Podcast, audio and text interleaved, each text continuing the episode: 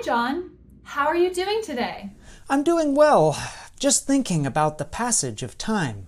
You know, winter turns to spring, turns to summer, and then fall, and then it all repeats again.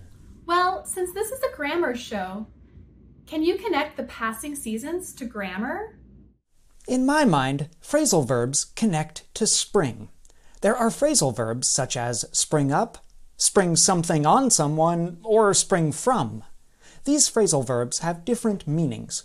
But the central point is that these verbs carry or suggest the idea of beginning, growth, movement, or change, just like the spring season. What areas of grammar do you connect with summer?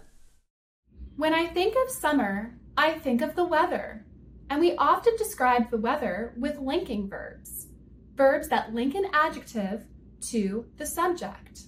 When we talk about the weather, we often use the pronoun it. So we say things like, it feels humid, or it's getting hot. In stormy weather, we might say something like, those clouds look scary.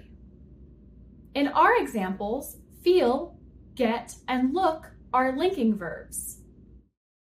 I connect the fall with wonderful colors, cooler temperatures, and tasty seasonal treats.